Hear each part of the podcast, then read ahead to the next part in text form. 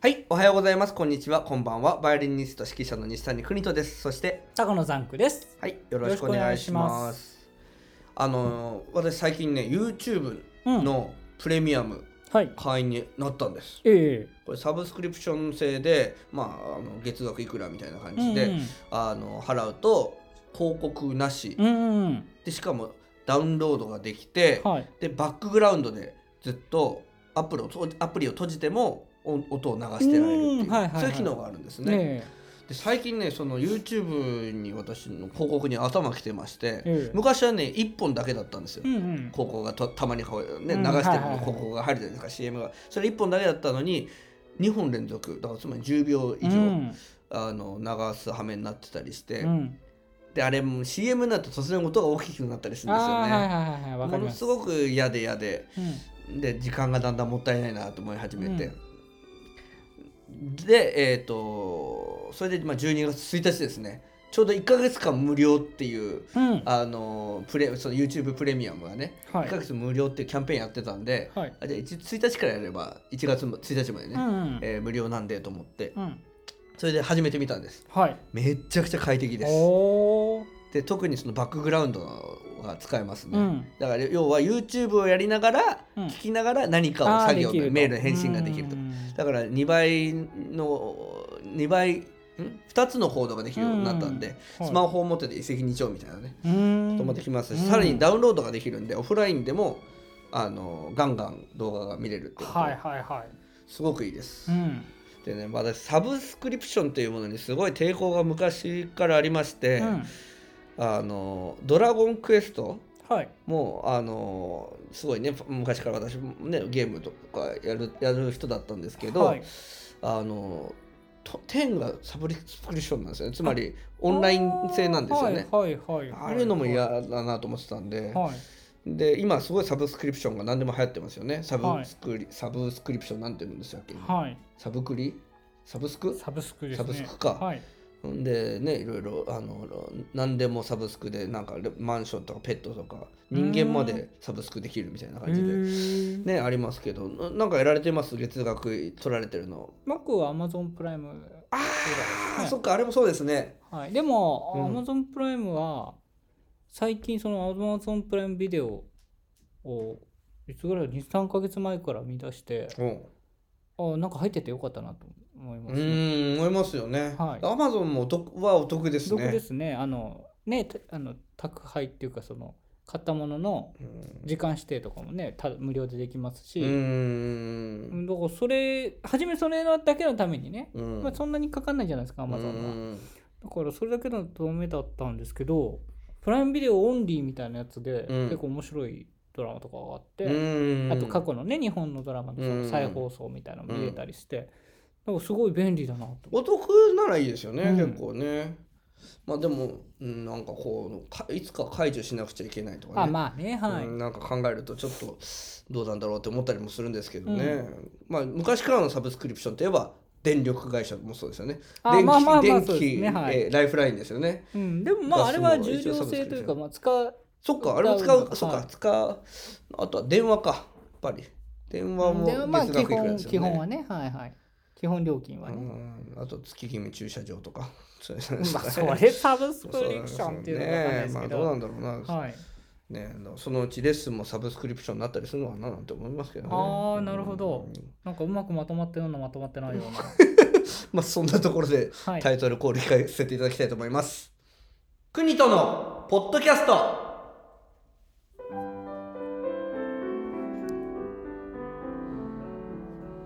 国とのポッドキャスト。このポッドキャストはバイオリニスト指揮者の西谷邦人さんが音楽趣味。その他興味のあることについて語る配信番組です。なおこの番組は Apple Podcast、YouTube、Anchor、Spotify などで配信されているポッドキャストです。チャンネル登録、購読などをお願いいたします。また、えー Twitter の公式アカウントや、えー Gmail も開設しておりますのでご利用ください。はい、うありんがとうございました。はい。ザンクさん、はい。ついにうんツイッターを始め、はい。ね、このポッドキャスト、ツイッターを始めて、Gmail はい。アドレスをゲットしてうん。公開し始めたわけなんですけど、うん。お便りが来ましおたよ。ー。念願の。念願のですよ、は嬉しいですね。ありがとうございます。ありがとうございます。本当にえーでお便りだけではなく質問も来ましたんで、うん。えーご紹介させていただきますけど、はい。結構ねこれ答えるのがね長くかかりそうなんで皆さうん。んちょっとお付き合いいただければなとはい。思います、じゃあちょっとあのお願いできますか？あはいお便りじゃあ読んでみますね。はい、えーこんにちははじめまして。いつも楽しくポッドキャストを聞かせていただいています。えー西谷先生と高野ザンクさんの掛け合いが面白くて次の話題は何かなと配信が楽しみですありがとうございます、ありがとうございます。さて G メールができたということで質問メールをしてみようと思いました、はい。えー私の娘は現在小学4年生で管楽器を頑張っておりますがおおすごいですね。将来うん。演奏家になりたいと夢見て毎日2時間程度の練習を頑張る日々です。管楽器で2時間って大変ですよね、うん。弦楽器はね息使わないからね。筋肉まあどうで、ぞ弦楽器もまあ、なんとかできなくはないですけどね、うん。で質問なんですけど、はい。えー以前現在指示している先生に音楽の道を目指す場合一通り吹けるようになったら、えーまあ、師匠お師匠先生、まあ、先生の先生に紹介しますのでと言われました。えーバイオリンとはまた違うとは思うのですがどの楽器でもこういういわゆる大学などで教えている偉い先生に月1などで見てもらいその間は地元のお弟子先生に見てもらうというのがよくあると聞きます。うん。一体どういう基準に達したらお師匠先生に紹介となるのかが知りたいですどこにもそういった情報はなく勉強のように何点以上で合格とかないことは分かっていますが一体いつになったらと目標にしづらいなと思っています。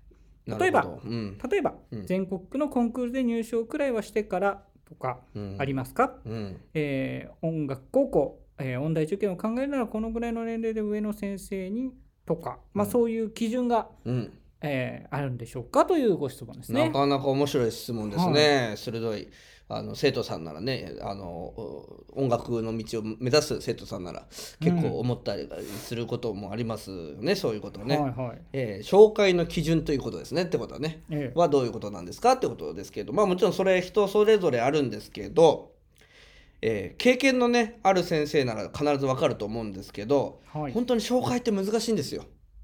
だってあのー変な生徒は紹介できませんからね、うんうんうんだからあのあのね紹介ってだから難しいというか怖いっていうのもありますよね。信頼を一気に失う可能性もありますから、あその紹介した側がね。次第うんではね。はい。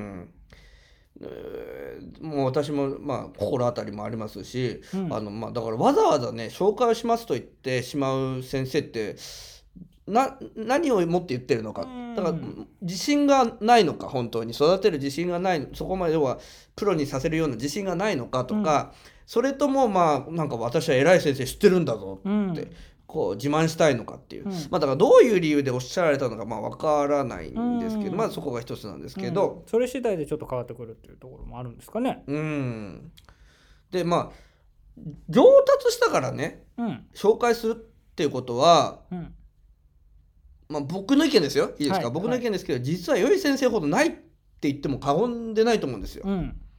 だって自信があるわけですから、はい。あのーねみん僕だってはっきり言ってプロまで育て上げる自信はあります。うん本当にあります、うん。ありますからだからわざわざあの紹介する必要はないと思いますし、はい。であと、まあ、マーティン先生とかねキャロル先生とか、あのーまあルドルフせルドルルドルフ学園先生とか、はい。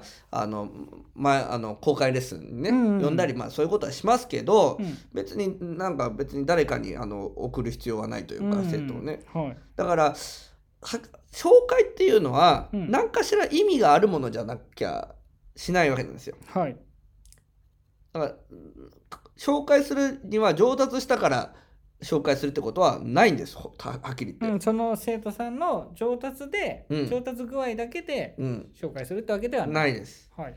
えー必ず意味がなくちゃいけないんですね。うんでだから例えばうんあの音楽大学、うん受験の時とか、あの何かオーケストラの試験を受ける時。だから音楽大学の受験の時もやっぱりその中にし試験官の中に先生がいれば、うん。あこのこの子取りたいこの子教えたいとか言ってくださいますし、うん。あのオーケストラの試験をね受ける時もやっぱりうん。コンサートマスターとかの意見は強いわけですから、うん。好きな先生とか。だから紹介したりとかね。うん。あとはもちろん海外に行く時、はいはい。えー私だったらね例えばマーティン先生を紹介するとか、はい。でそういうことだからそういうふうに意味がある時はまあ紹介するんですよね。うん。でもっと言うとあのーうまいだけじゃダメなんですよ。どういうご家族なのか、うん。ちゃんと音楽の世界の常識をちゃんと心得ているのかっていうことも重要ですよね、紹介するにはね。はいはい。だから例えばもうごめんなさいもうすごい古典的なこと言いますけど、うんちょっと堅苦しいこと言っちゃいますね、うん。私に。そあの言わないあの例えば、まあ、ピン札でちゃんとおあのレッスン代を払っていますか、うんうんとか。ちゃんとね余計なは話をしない人ですか？うん。ポジティブな人ですか、うん。相手をちゃんと尊重できる先生ですか？うん。裏切らない生徒ですか？とか、うんそういう、あのーやっぱりことをちゃんと知っているなと。うん。分かっているなと思わない限りやっぱり総会っていうのは難しいですよね。うんちょっと例えばあのお金が実はあんまりなくてとか、ね、そうするとやっぱり相手側の先生にもね、もうん。迷惑かかりますし。初めにおっしゃってたその紹介する生徒さんによって、うん、あの自分がちょっとまあマイナスになってしまう先生の方がねそういうことが起き起こりうるからそうなんです。そういうところまで含めてはい。紹介はすると。そうです、はい。でまたこうあとちょっとねその音大の先生に習いながら、うん。えっとその先生になることは可能ですかみたいなことですよね。をあ多分質問にあったと思うんですけどはいはいはいはいあの2人以上の先生に習うっていうのはやっぱり簡単なことではないですしうん。もっと言うと超危険です。うん。もうこれ経験した方なら分かると思います。まあ公開レッスン程度ならいいんですけど、うん。あの1たす1にはなんないんですよ。だからうん。2人の先生についてるからって上手くなるとは全然限らないというか、はいむしろ危険なっていうのはやっぱりみんな一人一人個性持ってますし自信を持ってるんですけどアプローチの仕方は違いますから先生自体がね。うん。うん。だあまり例えばマーティン先生に習って私に習うんだったらいいかもしれない。まだうん。同じこと言うし、うん。相手のこともよく知ってるからね、はい。ただそこまで教え方を知ってる相手じゃなかったりとか、うん。流派が違かったりすると、うんかなり危険ですよね。やっぱりうん。あの先生はこう言ってたのになんて言うとすごいやっぱりその教えてる先生嫌になっちゃうし、うん。あのうんなんていうのかな、うんそんなことありえないなんて言った言っちゃうと、うんなあの先生はこう言ってたんだとかね、うん。そうになっちゃうんで。そうするとやっぱり面白くない結果になりますんで。やうん。っぱりそれも危険ですよね。うん。2人の先生に作ってるのは以上の先生に作ってるのはよほど柔軟性がある人じゃないといけないかなと。うん。思います。うんであとはあのーまあ先生っていうのはね基本自信があるうん。職業でもありますし、はい。職業っていうね。で大事な生徒であれば、うん。そんな紹介なんかやっぱりしたいと思いませんよね。手放しませんよ。う、ん。うんただまあだからただそのねその条件というかあの音大受験の時とか、うん。オケの試験とかねそういう受ける時はやっぱり意味があるから紹介するわけですけどでも、うん。紹介したらもうその先生はもうあのじゃあ例えばその2人つくとしたら、うん。助手になるぐらいのね気持ちが大事かなと思います、じゃないとこう喧嘩になっちゃいますからね。はいはいはいはうん。いその先生がってことですか？はいその先生が先生ねの気持ちとして？紹介した側がですね。うんうん。の先生ですね。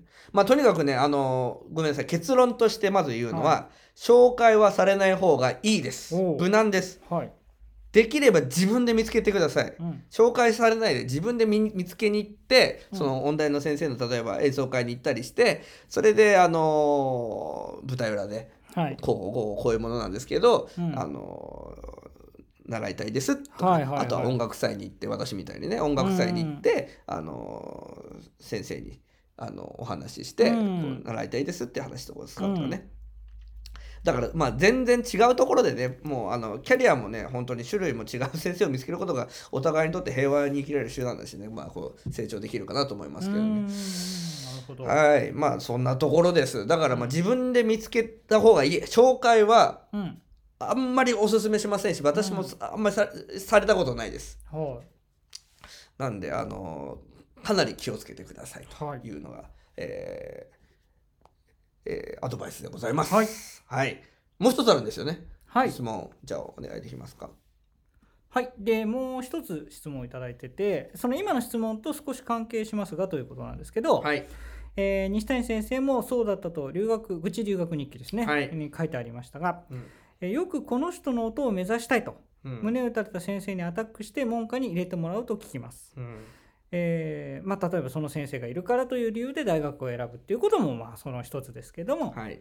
でもしも今ついてる先生のお師匠先生の演奏が好きじゃない、えー違う、うんまあ丸村さん、まあ、全然違ううん。流派の先生うん。に習いたいうん。となった場合どうしたら良いのでしょうかと。うーん。はい。ねす好き演奏が好きじゃない人になんでなってんだろうっていう疑問 まあ、はねそれはそのお師匠のはい。お師匠先生の演奏が好きじゃないねちょっと難しいんですけどあ理解ーでもまあが習った時に、うん。ああの先生のあの人の師弟子だったんだこの先生はっていうのは分からなかったんじゃないですか。ああそういうこともあるんですかね、うん。いや。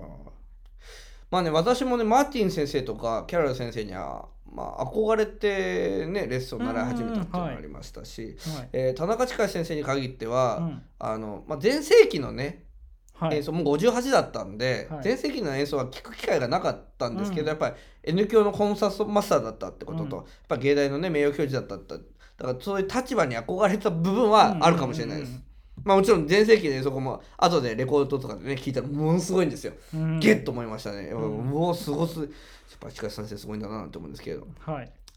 だからまあこう先生を選ぶ時は、まあ、うん演奏でもいいですし、うんまあ、何かの他の、まあ、例えばこう近井先生の場合は私の場合はこう男気であったりとか、同じ音楽性と感性ね私のまあ音楽を理解してくださったっていうこと、いうん。本当にやっぱ出会った時嬉しかったですし、うん。まあ、恋に似てんすかね。うん。なんかねなるほどね。きっとね。はいは好きになるってうん、だからまあ基本先生は惚れること尊敬することが大事だと思います。でも惚れられてるね生徒ってやっぱりめちゃくちゃ成長率が高いと思います。まあ、うん。ごめんなさい、僕なんかちょっと調子に乗った発言かもしれないですけど、うん。なんですやっぱりあ好んでくれてるなああわかる尊敬してくれてるなって思う、うん分かるじゃないですか、はい。生徒は本当にめちゃくちゃ成長率が高いです。うん。やっぱりそういう先生の方もそれは分かって。分かりますし、うん。楽しいですよね教えててね。うん。でな正直ねあの先生の演奏が好きじゃないっていうのはまあいいことではないですよね。うんうんうん。まあ今の話から言うとそうですね。ただまあねきっとバックグラウンドにはいろいろあることでしょう。あの、はい。指導がね良かったりとか、ちょっとちちょっと強い言い方すると権力をね、うん。守っていたりまあすれば、いろいろ立場のある方ってことですね。はい、ちょっとまあ他の先生にね先生を変えるのはちょっと正直こう新しい先生にするアドバイスはしにくいというか、うん。しにくいとは思いますけどね、でもまあ愛を持って指導されていれば、まあ、違う先生にねこう勝手にあ、まあ、なんていうのかな、まあ、愛を持って指導されているとうんうん。違う先生にこう勝手に習ってしまったりするとうん。なんていうのかな浮気じゃないけどそういうふうに思われちゃう時もきっとあるんじゃないかなと。先生の方がその生徒さんをまあ可愛がってるというか、一生懸命教えてるのに、うん。あ他の先生行っちゃった行っちゃったよこの子はみたいな。勝手にねん。言っちゃうと、えー、あそうじゃあ。やっぱりいい気はしないでしょうね。ん確かにね。いいんだなって言って、あのこれはねあの海外の先生はないとか日本の先生は、うん。あだからだとかね日本の古来のなんかこうものだみたいに言う人はいるんですけど、そんなことないですよ。うん。海外の一流の先生もうん。そそんなことはやっぱりよくは思わないし、うん。あのあそういう裏切り方しちゃう生徒なんだってうん。伝わります、もううん。音楽の世界みあの狭いですから。だから本当気をつけなくちゃいけないです。特にはい日本の世界もさらに狭いですから、うん。アメリカだって別にそんな広いわけじゃないです。うん。だからまああのもし先生を変える時は、うん。ちゃんとまあお話をねするべきだと思います、はい。ちゃんとね。あのコミュニケーション不足っていうのは一番良くないですから、うんだからただでもまあまあもしねあの、うん。その先生の演奏が好きじゃなくても、うん。指導が良かったら僕はいいいんじゃないかなと思います。そのままでいるべきだし、で他の先生に習いたいならまあ習えるべきなら習えるなら習うべきだと思いますし、うんただまあ将来のためにはねこうなんかて適当にやらないです適当に変えちゃえないで、うん。あの逃がさないでちゃんとお話しした方が得策だとうん思います。もうあの他の先生に習いますっていうことを筋をうん筋道ちゃんとつけて筋を通してか。ねあのやらないといけないってことですかね。そうですね、はい。まあの、やり方はまあ事情が違うのでね。な人それぞれだと思うんでね、うんとも言えないんですけど、うん。まあ例えばね日本的なやり方で言えばちゃんと相手を立てると、うん。まあ、ある程度のお礼をして、うんえーまあ、お話とね細かい説明を行うことが大事かなとうん。思います。まあ、礼儀とね尊重している証は絶対必要かなと、うんうんうんうん。うん思います。はいはい、今までお世話になりましたっていうことですよね。はい。でもそれをちゃんとすればまあ相手も理解してくれると思うし、ん。本当に全然理解がない先生ならそれまではうん先生だったっていうふうにうんうんうんうん。思うしかないですよね。はい。だからまあそんとりあえずね僕言いたいことは、はい。その先生に習い始めた理由を思い出してほしいです。うんだから昔ね彼女と,、えーとか彼氏と付き合ってて、うん。もう23年経っちゃって誰できちゃったと。うん。ででもやっぱりなんで好きになったんだっけってねちょっと思い出してみるっていうのが大事かなとで悔いが本当になければうん。うんもう変更して新しい世界にね行くことは決して悪いことではないかとうん。思いますし、うん。あの演奏も頑張っていて成長を続けるっていう先生、うん。まあ、えーそういう先生になられれば、まあ、よいいかなとうん。思いますよね。うん。うん、だからちょっと、まあ、結構ね難しい話ですよねこういうねあの関係性がある話ですからね。でもあのクイントさんは、うん。まあ、先生を、まあ、変えてきたっていうか、まあ、いろんな先生にこう順繰りと習ってきたんですけど習ってきましたよね。まあそのまあ、要は大学から大学院にね行くにつれて違う学校に行きますから、でまあ、その先生に、なれるっていう機会がいい機会になりましたですね、うん。田中歯科先生もあのなんていうのかな。その大学行く時に、うん。まあ行っておいでって言って気持ちよくうん。うん相談したらちゃんと言ってくださったんで、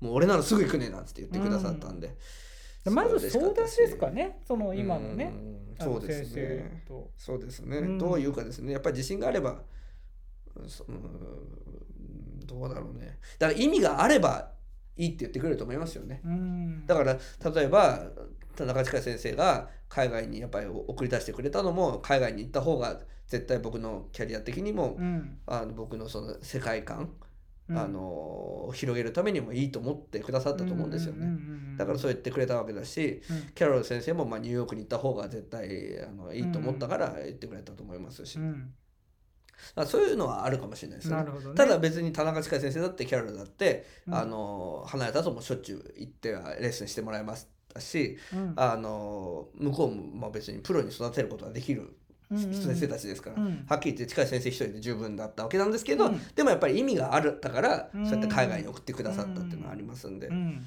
ただでもそれらは紹介ではないです。全部僕は乗り込んでお願いしたってわけなんですよ、はい。だからあの比較もないんで、うんうんうん。あのいざこざも何もなかったですけどね、うんでもまあ全然違う、まあ、どちらかというとその2番目の質問のうんその飛び込みじゃないですけど、うん。アタック、まあ、胸打たれた先生にアタックをすうんうん。るというのはまあ国戸先生のその経歴的にはうん。それはありっちゃあり、ありだと思いますよ、はい、ただその今習ってる先生にもちゃんとうん、筋は通して相談はしなきゃいけませんよってことですよね。で音楽界ね本当狭いんで、うん。あのー恨まれちゃうと面白くないですから、うんうんうんうんやっぱりねちゃんとその先生を立てて、はい。でやっぱりその先生はもう一生先生なわけですからうん。その生徒にとって。私もずっとキャロル先生もマーティン先生も田中千佳先生もみんな一生の先生ですから、うん。まあねああのちゃんと一生立て続けるというかうん。そ うそういうことができないとやっぱダメですよね。うん。そうですか。でもまあこれはご相談をしてくださったね、うん。あの方のリスナーの方のはい。娘さんは小学4年生ってことですけど、うん。どうなんですか？小学4年生って。やっぱりその当時の当時とかその年代の先生って結構こう変わったりします？鈴木メソッドにね通ってたんですよ。はいはいなんか鈴木メソッドってやっぱプロを育てる機関ではないんで、うん。あの才能教育なんで誰,、はい。誰にでも才能ってあるんだよっていうのを証明しているこう教機関でなんではい。だからそこからプロの先生に移動したのが僕小学校5年生だったんですけど、はいはいはいはいはい。そういうことありましたね。なるほど。だからもしかしたら転換時期ではあるのかもしれない、うん。そのプロの先生になるっていう、だからもし、はい。その例えば、えーまあでもねその鈴木の先生だってプロじゃないわけじゃないかもしれないですからね、だからもうここは何とも言えないですね、うん。だからいい先生に習ってればいいと思いますし、はい。まあ、どうしても疑問を持ってんだったら考えるべきだし、うんうんうん。だから、ね、昔僕ブログとかにもよく書いてましたけどずっと泣いちゃう、はい。ずっと泣いてる？来るたびに泣いてるっていう、はい。生徒はもうあの絶対変えた方がいいですよね。うん。悔し泣きならいいんですけどね、はい。うん、難しいとこです。そうですこれは。ね、うん。はいでもまあ参考にしていただければ。はい。ね。ぜひあの今一生懸命できるだけ答えましたので、えー本当です。参考参考にしていただければと思います。はい。い、やいいねでも素晴らしいネタを送ってきた来てくださって。はい質問ありがたいですし。たい。まずね、どしどし質問ももっとねあの簡単な質問でもいいです。ああそうです。のザンさんは、はい。えーどんな、えーラーメンが好きなんですか？とか、あーもうそんなネタでもいいです。まあつけ麺つけ麺ですあつけ麺ね。あ、あい。やイノショウ。イノショウあいいですね。イノショウ美味しいですよね。いやうち僕は台湾台湾ラーメン。うんそうですね。富士富士街道沿いに そういうのでもいいですし、はい。今回もねあの今回みたいなこううん。本当に、あの真面目なはい。相談でも、構いません。はい、あの話せる範囲ではい、答えてみたいと思いますので、えーぜひぜひどしどしお便りお待ちしております。はい、ということで、えー今日はお相手は西谷邦人と高野さんでした。ありがとうございました。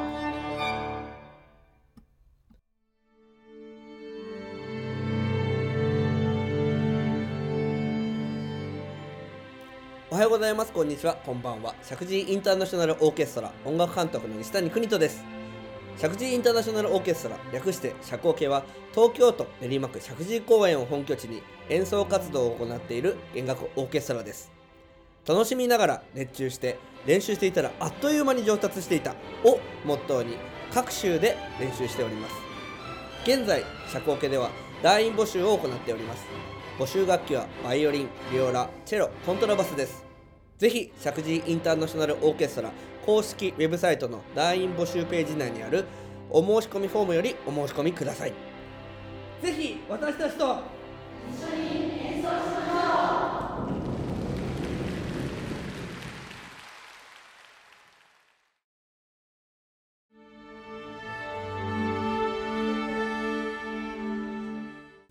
おはようございます。こんにちは。こんばんは。国とインターナショナルユースオーケストラ音楽監督の西谷邦人です。